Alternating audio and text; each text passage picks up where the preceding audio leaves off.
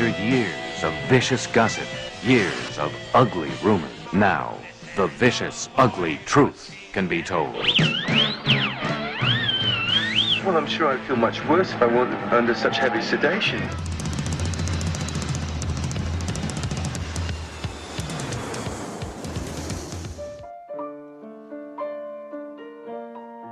Hello, you're listening to Soundings. Thanks for downloading the podcast. I'm Dylan Hoskins. And I'm Lisa Hannigan. And in a world first for Soundings, we're delighted to have with us the multi talented husband wife partnership of Harry Shearer and Judith Owen for all of the show. Um, I say multi talented uh, because, as well as voicing about a third of the characters in The Simpsons, Harry's a comedian with his own syndicated radio show called Le Show, based in New Orleans. He's written some books, he's directed and acted in loads of films, probably most famously playing Derek Smalls in This Is Spinal Tap, and he's had multiple Grammy nominations as a musician and yet you still find time to run a nuclear power station. well, one must, mustn't one? The downside to having loads of loads of things done on your CV is you get long-winded introductions like that. That's okay. Then I have to speak less. What do you put on the uh, What do you put on like an insurance form when, uh, you know, when, when you're I, doing occupation? Actually, when it's uh, the landing card to come into the yeah. to, uh, Britain, entertainer. Easy. Done. You know, I, a, a, tribute to the old uh, Peter Sellers uh, sketch. I don't know if you know it with Twit Conway. These people are much too. I know. check it out. Like that. This is ridiculous. I'm recommending you check it out. Peter Sellers plays an interviewer from the BBC who's going to interview a young rock star who's a young Cockney lad, and his uh, manager, who's and he does all the voices, and. Uh, in answer to one of the questions, uh, the rock star has to be instructed by his manager. The answer to this is I want to be right. I want to be an all-round Right. An all round entertainer. so entertainer is short for an all round entertainer. well, brilliant. Hopefully, you have a, an entertaining show uh, in store. We're going to be talking with Harry about his work and putting some of the questions that you've asked us to ask him via our Twitter account at SoundingsPod. And in keeping with the general vibe of the podcast, Harry and Judith have picked out some cultural sounds and happenings for us. Plus, we're going to be having a bit of a sing song at the end of the show. And my gift to you all is that I'm not going to join in. Oh. So, so let's get started, shall we? This is Soundings. I'm not doing a jingle in front of Harry Shearer. we do a crap jingle. Uh-huh. I like your style. Normally, do a very crap jingle. Oh, and I just, excellent. I'm not prepared to uh, to embarrass myself. Oh. I'm sorry. You're both over here for a Christmas concert, which you're doing on the 30th of November in the Leicester Square Theatre. What's the vibe with this? It started out in your own house over in LA. It was a warm house, and now you're well a few thousand miles away here in freezing London. Well, okay, but uh, honestly, isn't that the, the vibe that we want at Christmas time? Is freezing and, and just grey with, with big balls hanging in the water. Excuse me. Thank you. In in Covent Garden, they're the most enormous um, balls. Thank you. Christmas balls you've ever seen hanging, Huge. and uh, hu- I mean ridiculous. Thank you very much. Low hanging as well. it's my pleasure. Thank you. And um, it's when I when we were in, uh, living in Santa Monica, I it feels like you're living in paradise, and yet it was the worst imaginable to me uh, atmosphere for Christmas. It's just wrong. it was sunny and warm. She couldn't yeah, stand it. it was, can't, it was, can't have that. No, you can't have that. It was heaven. So I, I what I was missing was the drizzle and the depression and the grey people. And I are you are you British by any chance? Would you guess? I'm actually Welsh, but I I, would, I should be talking like that, shouldn't I? But I but but I'm long long since in, in London since I was a baby. So um. Uh, but you know, so I have, uh, therefore I'm depressive, and um, so I needed that dark uh, grit, and I was I find Christmas, like I think a lot of people do, and I try to explain this to Harry, because um, obviously he doesn't do the well, not obviously, but he doesn't do the Christmas thing, will be what with him being Jewish, and. Um, I thought I'd mention that, and uh, but we do, you know, the Hanukkah thing. We do, don't yeah, do that right. either. We and don't do that um, either. so I was trying to explain to him that uh, Christmas, as I think it is for a lot of us, is both wonderful and childlike and exciting, and it's also really stressful and worrying and overwhelming and it's meant mm. to be the mm. most perfect day with your family and the pressure's on and the expectations are too high and it's always a disappointment and it is for most people and it's a lonely time and it's a sad time if you've lost people and you can't be with people that you love or you don't have family around you so i found myself being incredibly homesick and decided that i'd invite all my friends and all my musician friends over and people like richard thompson and keb mo and and, and every every musician I could get my hands on, and then we'd all meet in in our house, drink like fools, eat. Uh, ridiculous amounts of food, and then we'd have a, a huge sing song after everybody had done their party piece. When I was growing up, and I bet Lisa, you did that too, and maybe Dylan, you do this as well. Did you ever do the singing around the piano or the singing in harmony with? with of course you do. You're Irish. Well, exactly of exactly. course you do. It's a particularly Irish thing that Yes. the old sing along. Yes, yeah, it's the crack. We we go to sing along classes um, from birth. from birth. You're weaned in the in the womb. You're having sing-alongs. I know this.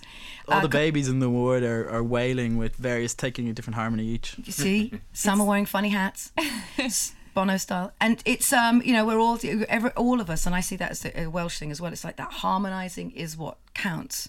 Yeah. So, to me, the night the my memories as a child of Christmas were being at the piano and, and singing in close har- you know, harmonising. It was just made breaks my heart. So the, Harry gets this because he's a big big muso, aren't you, Harry? And oh, I didn't know what the rest of that sentence was Oh, going to be you- after you big. get it. Yeah. Because you're a No, big, He's a big, big. big, Uh, big- Anyway, we, we got Please, invited. you two, come on. No, yeah, Come right. here. We are married. we did get invited uh, one year to take that party and put it in public at on the stage of the, the then newly built Walt Disney Concert Hall. This Mm-hmm. beautiful concert hall in Los Angeles, and that was the first time we'd done the show in public. And uh, when Judith got 2,000 people in the concert hall to act out the uh, 12 Days of Christmas, uh, which has become now a standard feature of our show, we knew we had something. And so uh, since then, we've been touring it around the, the United States, and this is our fourth year of doing it in London. And it's always a benefit. Usually, it's a benefit for the New Orleans Musicians Clinic. This year, it's a benefit here for the International Red Cross's Philippine uh, Flood Relief Fund.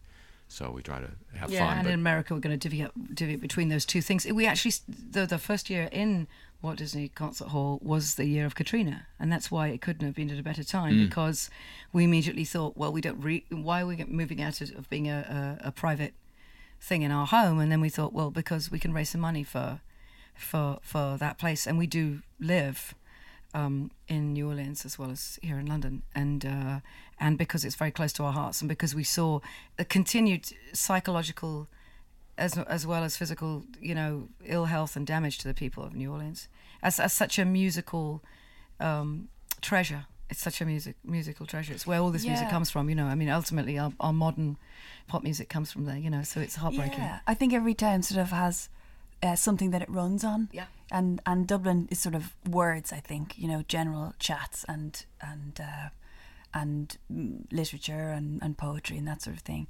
But New Orleans always it seems like it runs on music. Mm-hmm. The music is in the street uh, in a way that it's not in any other city. I mean, uh, people talk about that metaphorically in other cities. In New Orleans, it's literally true.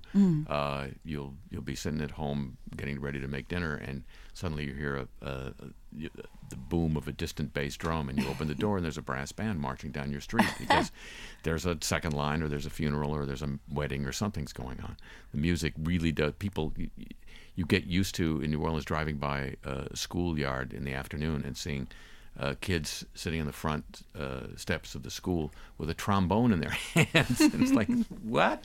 But they're they're basically getting ready to be in some band, you know, that's in the you street. have to you have to have you play an instrument. And the trombone blows my mind. Actually, it seems one of those instruments that couldn't possibly be true. In that It's the ridiculous, muscle isn't it? And, memory uh, of it. You know, Oh, yeah. It, it's How do you know where the note is? Exactly. I agree. It's I like a, agree. fretless bass or something. Is also like a of theremin. Try a theremin sometime. Exactly. We exactly. once we or saw a saw. we saw a woman, the granddaughter of the inventor of the theremin, in uh, St. Petersburg, Russia, at a concert once, play Bach on the theremin. On the theremin, which is How a, do you it- even begin to? no idea.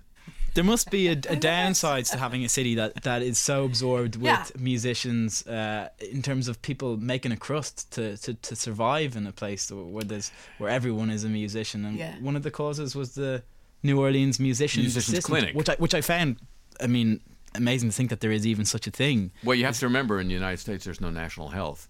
And so you either get your insurance uh, from your employer or uh, you buy it or you don't have it. And uh, musicians who play in clubs for a living, you know, their employers don't buy insurance and they're not making enough money to buy private insurance. So I'm sure it's the first thing to go, and you can't afford. Uh, Yeah. That's to- exactly it. So this is this was set up uh, before the, the what we call the federal flood in 2005 to start giving musicians proper health uh, service. So It's a it's not just you know to get them off drugs or something like that. It's a it's a full proper service where they can get uh, treatment for themselves and their family. So it's Yeah. really important to keep the music alive. It is the industry of the town. You know that really. If you're looking at you know Hollywood's film and TV and uh, New York say, is money. New York is banking. Yeah, it is money banking. and uh, and uh, New Orleans is the m- music, food, and partying at, at, in the most incredible way you've ever seen. When did you first fall for the place? Because it's it's, it's not where you're from. No. Can you tell? Um, I'm from L.A. and Judith is from somewhere else. Uh, Who, who can tell? the moon. Most of, yeah, I call myself London Welsh. That's all I can say. I first went there in '88 uh, to go to Jazz Fest, which is this misnamed uh, because it's all kinds of music Mm-hmm. uh, music festival in New Orleans. And uh, then when I met Judith, I was crossing my fingers that when I took her down there, she'd like it, and she. Because if I didn't, you know what I'm saying, I'd have been dropped like a hot brick. And we just married, so that would have been great timing. So he took me, so he took me down, and um, and I just thought, why don't we live here? I mean, that was actually my reaction. Was this this is it? Because it's like history, the architecture, the, vibe, the, food, the food again, and the food And the people. the people. I mean, ev- you know, I t- it's that thing where you see odd, strange, remarkable people who, at dinner, will you know they they bring the skeletons out of the closet and tell you the, the entire stories. And it's again, as you say about Dublin, this is a writer's place as well. This is a William Faulkner, Tennessee Williams place where It's a storytelling town. Mm. storytelling is up there with the music and mm-hmm. people want to want to tell you some of the weirdest things you've ever come across it's marvelous it's just fabulous very entertaining place There's a storytelling aspect then in, in, in, in the music that you make then as well. A lot of the, the songs that are kind of critical of, of different aspects of U.S. society, but You're looking at of me when you say this. Yeah, Yes. because I'm thinking of some of the, the, the kind of the, the particular comedy songs. Um, does New Orleans give you a kind of an outsider place to to look at the rest of America as it passes by in a way? Well, it's definitely not like part of the rest of America. I- would say actually it's not america i think that's why harry loves it harry and i love it so much it's like a little It's piece, a piece of the Caribbean that, that broke off and floated north. uh, no, I came by my outsider view uh, naturally. My parents were both Europeans, and so I was brought up eh, by people who did, really didn't know America very much better than I did. So uh, it was it was up to me to figure it out, and uh, uh, so I I think I bring that kind of mentality to. Uh, to watching the, the strange passing parade that is uh, the American scene. which which also then is is one of the the subjects on on Le Show as well That is Mm-hmm. is the main thing it's it seems like Le Show which has been running for over 30 years now Almost 30 years. almost 30 years we celebrate That our is a long 30th time to do a show. anniversary next Sunday. Yeah, it's a stupidly long time.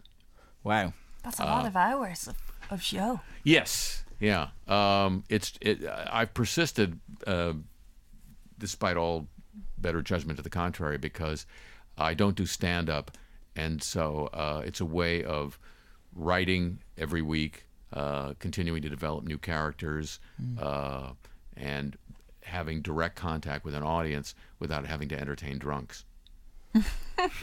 so I think I've figured it out. there's no back chat then either No, no. Well, I mean, if you take, if you read your Twitter feed while you're on the air, there is, but I don't do that.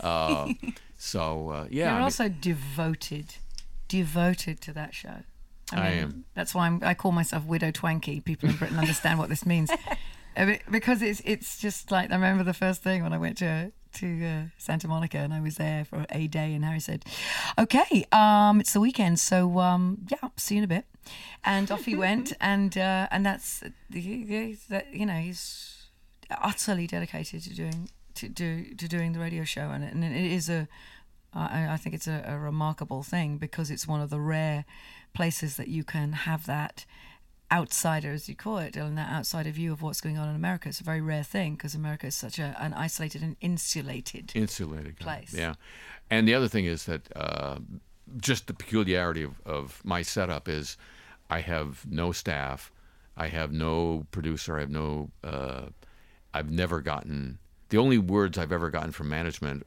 uh, was recently my Los Angeles station. They said goodbye, but aside from that, no, you know, in They thirty years. goodbye. They said we want to put you onto the, the digital bit onto the digital and stream and not not on the not on the broadcast tower. So I found a new station. But I mean, I've never had a meeting. I never have to see a memo. It's really straight between me and the audience. Nothing comes in between, and and that's so rare that I. Uh, Although much more possible with, with the kind of new technologies, I suppose, to, to be able to do that on a global scale. Yes, but but then to have broadcast stations, you know, actual radio, uh, transmit it so that people can stumble across it. Who you know, the great Yeah, thing. okay, don't rub it in. All right. No, no, no. I'm not to saying. get to radio. I love, point, I love know. online, but you know, um, this all came to mind when when I had to change stations and I had to think about Mm. it. Uh, uh, there are people who just don't get online. You know, the old and the poor among them, and I didn't want to say goodbye to them. And uh,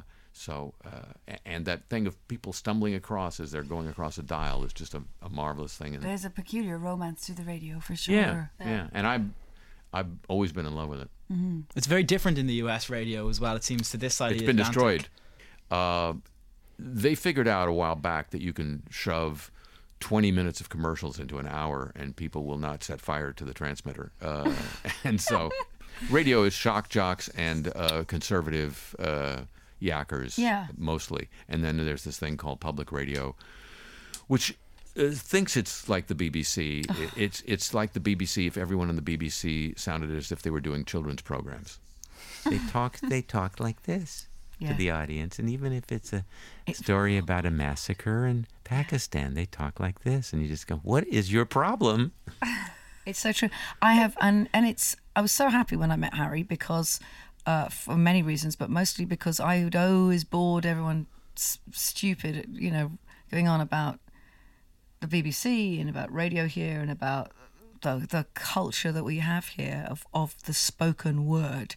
That's thank goodness seemingly you know is still here and still with us. And Harry was absolutely of that of that thinking and also grown up around that that kind of I mean when radio was I think probably a great thing in Yeah. in America when you were a kid and, Yeah. and I was a big BBC fan BBC radio fan it's just sort of there's nothing really it's a way like of it discovering. Whereas if it, Yeah. where if it's divvied up into smaller and smaller genres, you never hear anything that you you're not expecting to hear. Well, that's it. That's you. You the the discovery of the unexpected is is one of the great things that uh, broadcasting or that any experience can offer you. You know, yeah, you know what you like, but how about this? And and to just stumble across it is even better. And and it's true not only for uh, for culture, but it's true of of opinions. You know, people now tend to listen only to the things that agree with them, and is and the world is filtered through somebody who they th- they think agrees with them, and so they never hear a different view of, of the world, which is strange as well. Fair and balanced is is a very is a wonderful idea. Well, that's a slo- that's an advertising slogan, and like all advertising slogans, it's Yeah. it's a lie. Yeah, natural, Yeah. farm fresh. Yeah. yeah but provoking I mean I think that's the point There's a there's a BP, your your lovely oil company, uh, now has a slogan relating to you know post Gulf oil spill.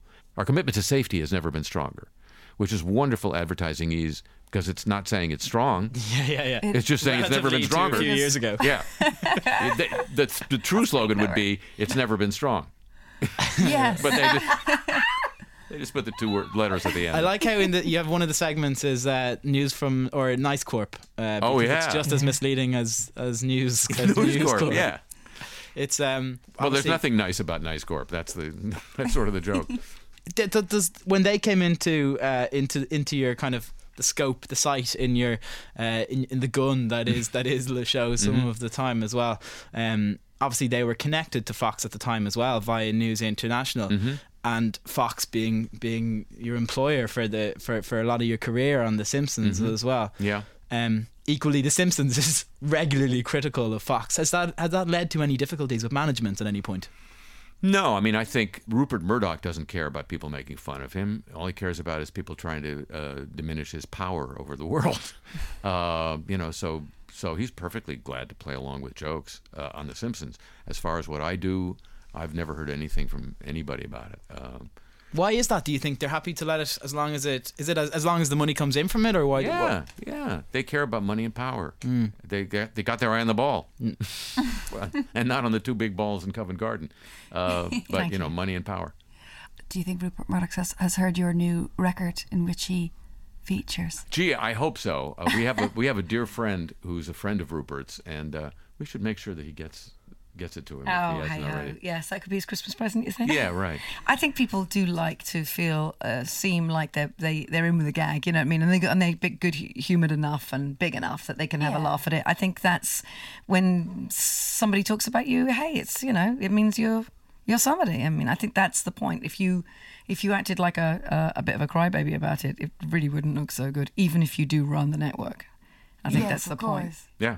Is there a conflict of any kind then in, in the fact that you the people who pay you to do the show with well in the case of the Simpsons Yes. anyway are the same people who you're being critical of that the fact that does that lead any conflict in your mind No. that you make money for those people and is it more important to get the message that's critical out to a wider audience than Uh, well, it's just two heads. You know, there's the head that works. They they pay for my talent. They don't pay for my mind.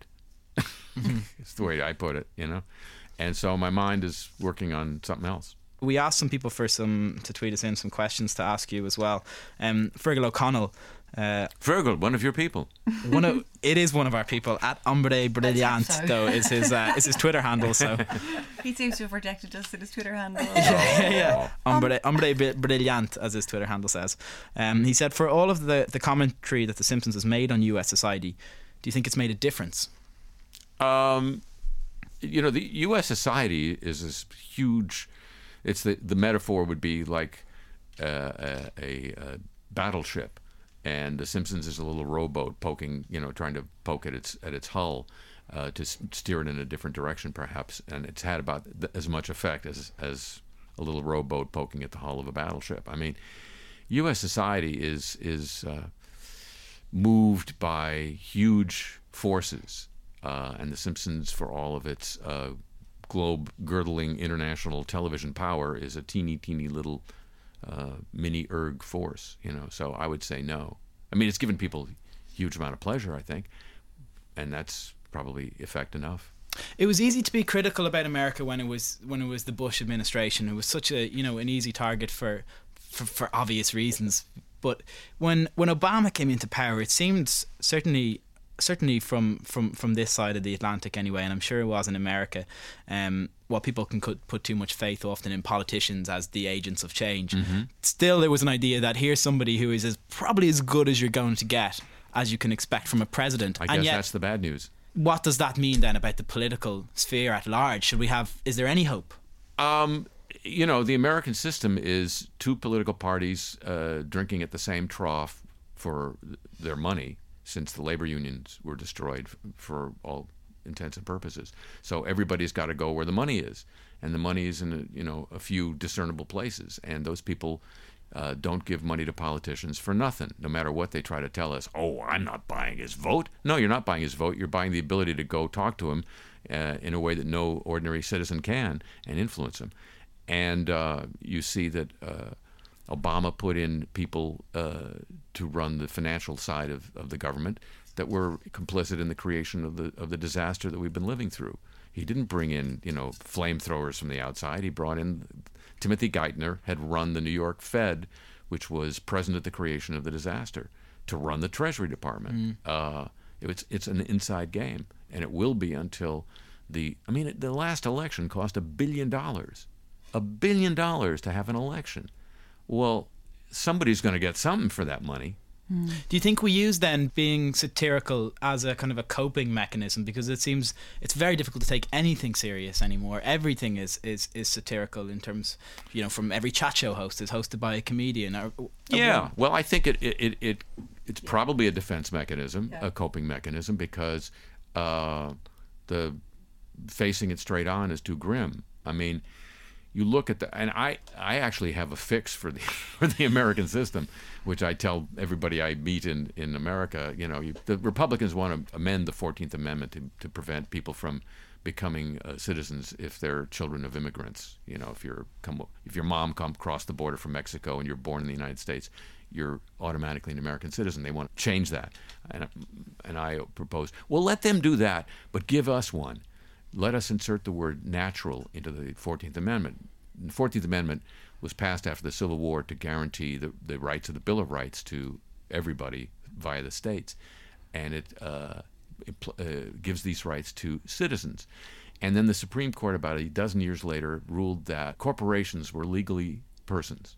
And that's why corporations get to give all this money to politicians because they have First Amendment rights. So if you put the word natural in, meaning people who live and die, you, you bring that to an end. But that's such a stupidly simple idea, it's never going to happen.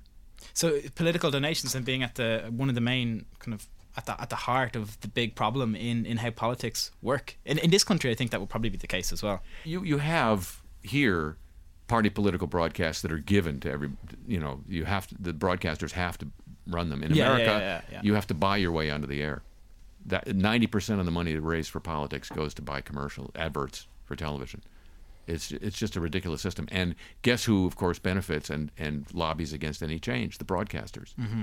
Nice closed system. There is no doubt that historically, Obama getting in is the most incredible thing, and it, it raised everybody's spirits. I think in the world because it was such an event. It's such a game-changing thing to actually see your first, you know, African American president. This is remarkable in the history of that country. This is a remarkable thing, um, and at the same time, he's. Uh, he is a true politician, and it's also there's a great. I feel myself there's disappointment there because it got close on you know on the on the Iraq situation. Now it's back into Afghanistan. Afghanistan, and it's just sort of like I, I, what? Yeah, please change. What? Yeah. Well, Just- also- how did that? You know, to me, this is like we're back in bed again. We're back in bed in the same situation. Also, also he, you know, you have to keep in mind this this sort of weird, uh, kind of jujitsu thing that happens in politics. Uh, it took a guy who had been attacking quote Red China for 40 years of his political career to open up to uh, America to the relations with the Chinese in the name of Richard Nixon. Similarly, Obama, who everybody thought, well, he's going to be good for African Americans, hasn't lifted a. F- I mean, the unemployment rate for Black Americans during this re- recession is worse and worse and worse and worse and worse. Uh, There is a report from a whistleblower on the problems in New Orleans with the new post Katrina system, and Obama hasn't done a thing about it. And I, my theory is because uh, the the nation views the New Orleans situation as a racial one, and he doesn't want to be seen favoring black people. wasn't it a speech by, by President Obama about uh, sort of perpetuating the notion of Katrina being this natural disaster as opposed to a, a A man-made, man-made engineering catastrophe. Yeah. yeah, that and the, that inspired you to, to make your Yep. documentary. Exactly right. He comes in. Obama comes in as well on the Listers of Kill, a song where you you you, you parody uh, Bob Dylan, which is on Yes. SoundCloud if people look it up. Well, I did it because Bob Dylan came to the White House and got a Presidential Medal of Freedom the day after the New York Times announced that President Obama signs off on the kill list every week of people who are attacked by drones. And I thought the 20 year old Bob Dylan wouldn't be bending his head and accepting a medal wordlessly from this guy. He'd be writing a screed, Yes, a he musical would. screed. He'd be writing, blowing in the wind, See, And- and I wrote- that's so I- it. for um, Yeah, well, he took this old folk song melody and wrote Masters of War. So I thought, well, I'll take that melody and write Listers of Kill. Complete with the, the, the signature rasp as well. That's well, I did my best. I'm not the best singer in the best of times, and when I'm doing Dylan, it just gets raspier. that I presume that'll be coming out on a future record. Your your records, uh, your own come out in your own label, which is called Courgette. It was No, actually, that that was in the past. Yeah. Courgette is no more because we have a new uh, we have a new lab, uh, label which re- relates back to what I was saying about me being a widow Twanky. Uh, it's actually called Twanky Records. Parentheses. We're behind you, so it's going to be our, our, our releases. Yet um, I have a record coming out next. Uh, that'll be coming out over here as well next year, which because I've reunited James Taylor and Carole King's original band and put them together and made records. That'll be the first release, and then many more of Harry's, and I'll be doing the duets record with Julia Fordham and myself, and so on and so forth. So it'll just you know more and more and more. Okay, well, we'll, we'll hopefully we, maybe we can get a song from from you both in a minute. But before before we let you go on that, can we uh, ask you, as is our vibe here as a cultural show? Um, This like is a to- cultural show. Apparently, Yeah. Uh, who- who'd have thought? Who'd have thought? We just talked about politics for a while, um, but maybe you could pick out some things that uh, that that you'd like to bring to our attention that have been on your radar recently. Um, Maureen Lipman and I were in a play together, and we went off to see a, a movie one afternoon, uh, which uh, hasn't gotten a lot of attention, but it's quite quite a nice little film. Uh, it's called Enough Said, with Julia Louis Dreyfus and James Gandolfini. It was the last thing James Gandolfini did, and uh, it's a quiet little comedy drama uh, about two people, both of whom have been married before, um, kind of falling in and out of love. uh, female director. I don't think a man could have directed this movie. Uh, and Julia is brilliant, and uh, I had never seen The Sopranos, so uh, my first chance to see Gandolfini act, and it was it's it's quite a wonderful film. And then I'm I'm a judge in the in the Directors Guild uh, d- uh, documentaries category, and I've seen a film uh, called The Square, which is about uh, Tahrir Square in Cairo and the people who've been involved in all that for the last two and a half years, uh, struggling to make a revolution and losing it and trying to regain it. And it's a wonderful documentary. So those would be my two. Um, my cultural uh, tip would be uh, get on YouTube and check out uh, Jacob Collier. Oh, yeah. um, who is the most he is the big thing of the future there's no doubt about it he is 18 he's in the royal academy here he does a version all by himself a cappella like it just blows every other a cappella group out of the water um, he does a lot of stevie wonder covers and this is called don't you worry about a thing and if you go to youtube and you see him doing the whole thing and he breaks up the screen as well so you can see all the parts that he's playing instruments as well as his own voice um, you you will not believe what you are hearing and seeing he is going to be huge What's his name again? Jacob Collier. jacob collier He's like a one man take six, and he plays all the instruments. and he looks like a better looking Justin Bieber. This kid is insane. I loathe and love him.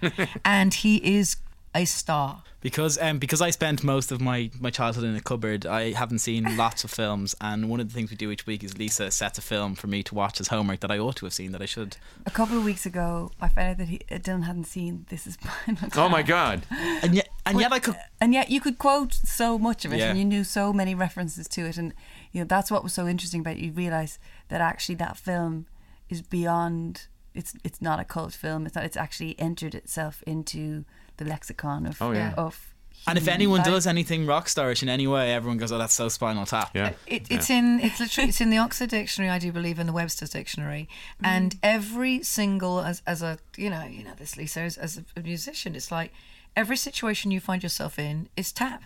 Everything that goes wrong, every ridiculous situation you find yourself in, it's tap. Tap became tap. I mean, even you yeah. guys When we on the went on the was road, tap. we were going, "Oh God, we made fun of this, and now we have to live through it again." but I want to give you, I want to give you a cupboard film if you haven't seen it yet. Doctor Strangelove.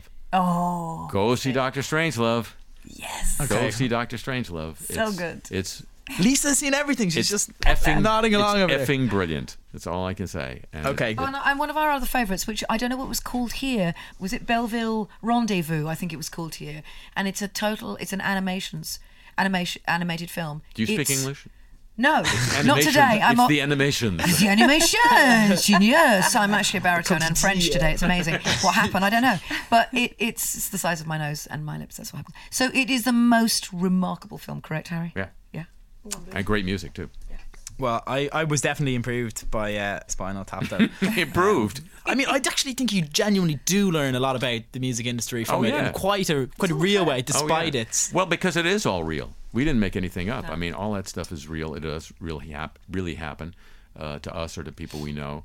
Uh, it's why make it up? It's the business is so strange anyway. You know. It is that awful. Yeah. and is it true that you met while you were in full Derek Smalls gear Well, Well- done, Lisa. It's tr- no, no, not quite. I wasn't wearing the wardrobe, but we were on tour, and I, so I had the hair extensions and the facial hair. So in the nineties, and it was, a, a, a- and I was playing at some hideous um, uh, piano bar because I was broke and, and totally desperate, and I just done a, a week at, at Ronnie Scott's. I was feeling quite smug, and then here I am playing for you know doing a marathon again to earn money, and um, and I finished one of my songs, and people have asked me, do I know asking me, do I know anything from Cats, and I feel like it's the end of my life, and then I turn around and there's this enthusiastic applause, and standing behind me is Harry with full Derek length hair and the mutton chops and the moustache. And the courgette, which might have. No, you might didn't have the courgette, Dylan. I do not like what you're implying there. and and Chris Guest and a little person from Stonehenge, and that's what I turn around and see, and I just thought that's it. Things do not get better than this. This is the, an and she important had moment in and my she life. had her choice, but um, from among Christopher Guest, me, Well, and, and a dwarf. To so. be fair, he was married to Jamie Lee Curtis, no competition. But the, um, but no, but actually, I had the choice of Danny, the elf, and Harry. And Harry, actually, there's no competition there. No, I, there was no. I stood head and shoulders above the elf. Uh, you keep going, and, it's, and no. Tap keeps going. It's it's. I mean, that is a joke that has 25 years later you're on Glastonbury stage. yeah, yeah. Isn't that amazing? Could you have ima- could you have ever thought that a joke would go that far? No, no, nobody in their right mind would think that. We we almost didn't get the film released. I mean, it was such a, a, a fraught experience to try to get the film out of this studio that was uh, treading water on its way to bankruptcy as we as we were getting out to theaters. So it was it was amazing happenstance fluke that the film got out in the first place. And it And- started a whole sort of mockumentary. Yeah. That was one of the questions actually that came in from Peter McGann. How do you feel about the mockumentary boom that was born from Tap? The boom. The boom of mockumentaries, the great I- boom. the great boom. Uh, it keeps me up at night. The boom does. Uh, stop that boom! I keep yelling. Are you they, blushing, They, don't, they, they listen not to me.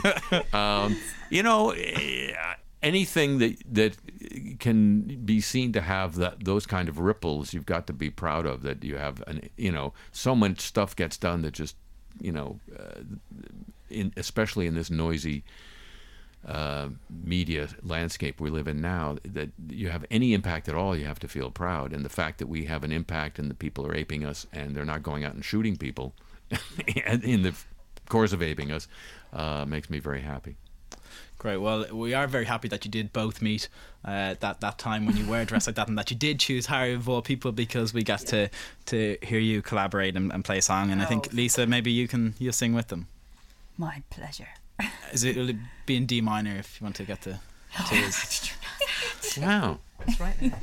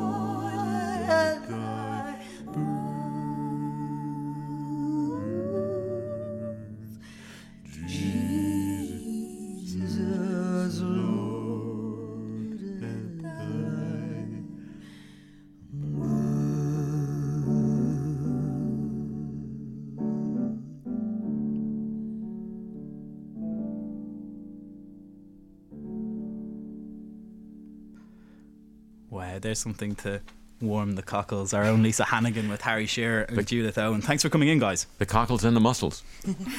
Alive, alive, out. You feel left out now, Wow. don't you? And Yeah. the- It the was your choice. You were conducting. I was, I was beautifully. swaying. I was To be fair, you were weeping like a girl on the other side of the desk. No, he's weeping like a man. Speaking like a man, yeah. There's no Sorry, need to you're get. right. There's no need to get gender There's no, need, specific. there with no need to get personal. Thank you. Oh well, let's tell us about that. This show that's happening. Just remind us again the details. It's on the 30th of November. Uh, the the date. It's in London. In London, it's the Leicester Square Theatre, which is fantastically central. 9.45, it's a latey, so it means that we can actually be quite lewd. It's a very um, reverent but also obviously irreverent show, and you can tell by the bill, which I think includes Are We So Lucky or What? Rob Brydon, amazing. Maureen Lipman, obviously Harry Shearer, myself. Alice Russell, the Amazing, great Alice, Alice Russell. Russell. Danny Thompson, the legendary bass player.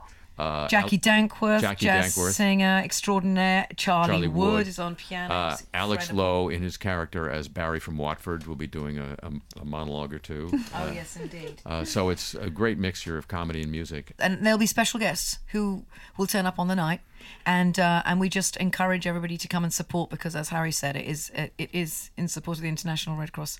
And then Philippine Judith, uh, the second half of the show, Judith forces people to sing Christmas carols and gives them crap prizes. Who wouldn't want to go? You gotta go. You have to go. I mean, when I say crap prizes, I mean Santa Claus toilet rolls. How who doesn't need that? I don't Last- think I don't think he's he's caviling at the prizes. I think he's caviling at the singing. Oh, the singing. oh no, but the pri- it, it- the prizes are for best um, Twelve Days of Christmas mime. I do t- uh, divide the room up into twelve areas, and uh, and people mime their parts. The most pornographic of which, obviously, is Eight Maids of Milking. And um, and the best of those win, come up and win seriously rubbish prizes. But but to your point, a guy came up to us after we did the show in Seattle one year, and he said, when my girlfriend told me uh, we were going to a Christmas sing along, I said, why don't you just stick forks in my eyes right now? That would be my that would be my Yes. reaction too. And he Yeah. said, but having seen the show, I'm now I'm coming every year. So there you go. Yeah. See? Okay. It sounds like a brilliant evening, I must say. And if people aren't in London, you're doing a show over Christmas on Radio 2, BBC Radio 2. Yes, I think is a fantastic title. I, I think it comes on right after Christmas. It's Harry Shearer's Vinyl Tap, uh, a walk through my uh, 10,000 LP record collection. 10,000 Yeah. LP. it's insane, isn't it? Yeah, crazy. Bloody hell. Yeah. Where do you keep them? Do you scatter them across? I, I just fly helicopters and scatter them. No, they're they're in our. Having big vinyl record collection is a, is one of the big pains about having to move house, I suppose. As oh well. God, this just doesn't move. We don't move house. leave it. We'll Just never leave move there. house. It's- Harry's going to be buried in in the vinyl collection. It sits in Los Angeles, no matter where we are. Okay, well, Harry Shearer and Judith Owen, thank you both for coming in very much. Thank and you. thank you for Oh, listening. Thanks both. Thank you Thank so you. much for having us. Thank you. Um, if you are enjoying the series as well, please do tell some more people about it and pass on the link. The easiest way to get to the show via iTunes is bit.ly forward slash soundingspod. And if you'd like to contact us, our Twitter handle is probably the best way to get in touch with us. It's at soundingspod. And to keep things in the Christmas spirit, we're going to leave you with a version of White Christmas by Judith and Julia Fordham. Bye bye. Goodbye.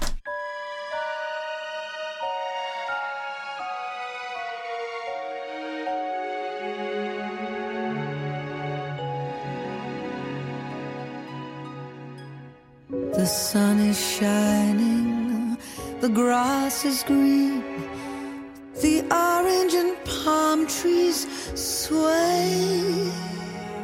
There's never been such a day in Beverly Hills, LA. But it's December the 24th